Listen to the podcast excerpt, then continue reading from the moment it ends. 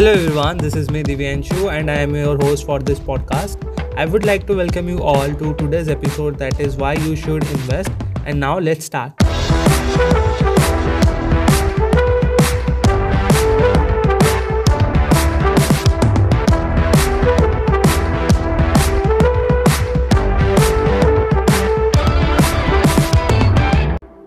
By the way I would like to inform you all that this podcast is going to be in English show I will be switching in between Hindi and English तो चलिए शुरू करते हैं। एक किताब है reach that poor that उसमें से मेरे दो फेवरेट लेसन है। पहला एसेट्स को गैदर करो लाइबिलिटीज़ को नहीं।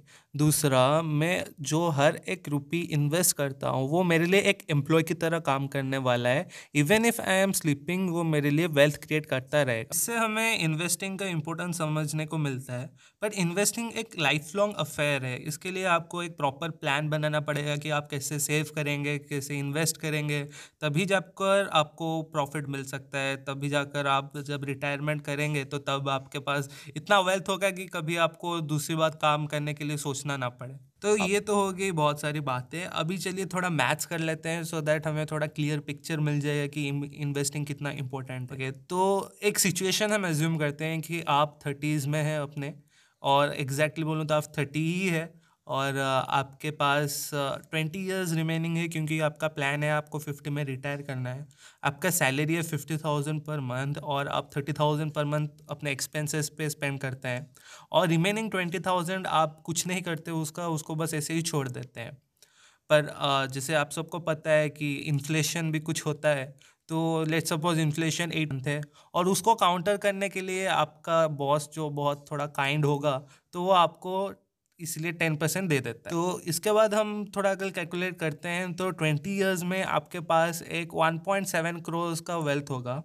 बट ये जो अमाउंट है, ये बहुत स्कैरी है, क्योंकि वन पॉइंट सेवन करोड़ आपके पास सिर्फ़ एट ईयर्स के लिए रहेंगे।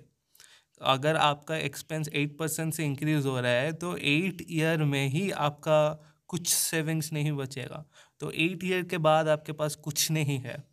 बट अगर आप सेम चीज़ को एक नॉर्मल किसी भी इन्वेस्टमेंट ऑप्शन में जिसमें ट्वेल्व परसेंट रिटर्न आता है एवरेज में, अगर आप इन्वेस्ट करते हैं ट्वेंटी ईयर्स के लिए तो आपके पास एक कॉर्पस आएगा फोर पॉइंट टू क्रोर्स का। तो आप समझ सकते हैं कि इन्वेस्टमेंट करना कितना ज़रूरी है। तो बेसिकली अगर मैं बोलूँ तो इन्वेस्टमेंट करने का तीन मेन रीज़न है। पहला इन्फ्लेशन को फाइट करना। दूसरा वेल्थ क्रिएट करना।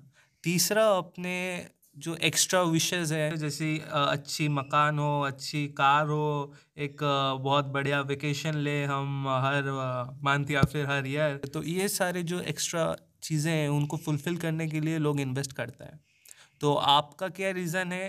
डजेंट मैटर बट आपको इन्वेस्टमेंट आज से ही शुरू कर देना चाहिए। So with this I would like to end today's episode and I hope that you got the answer to the question that why you should invest now enjoy the bit and bye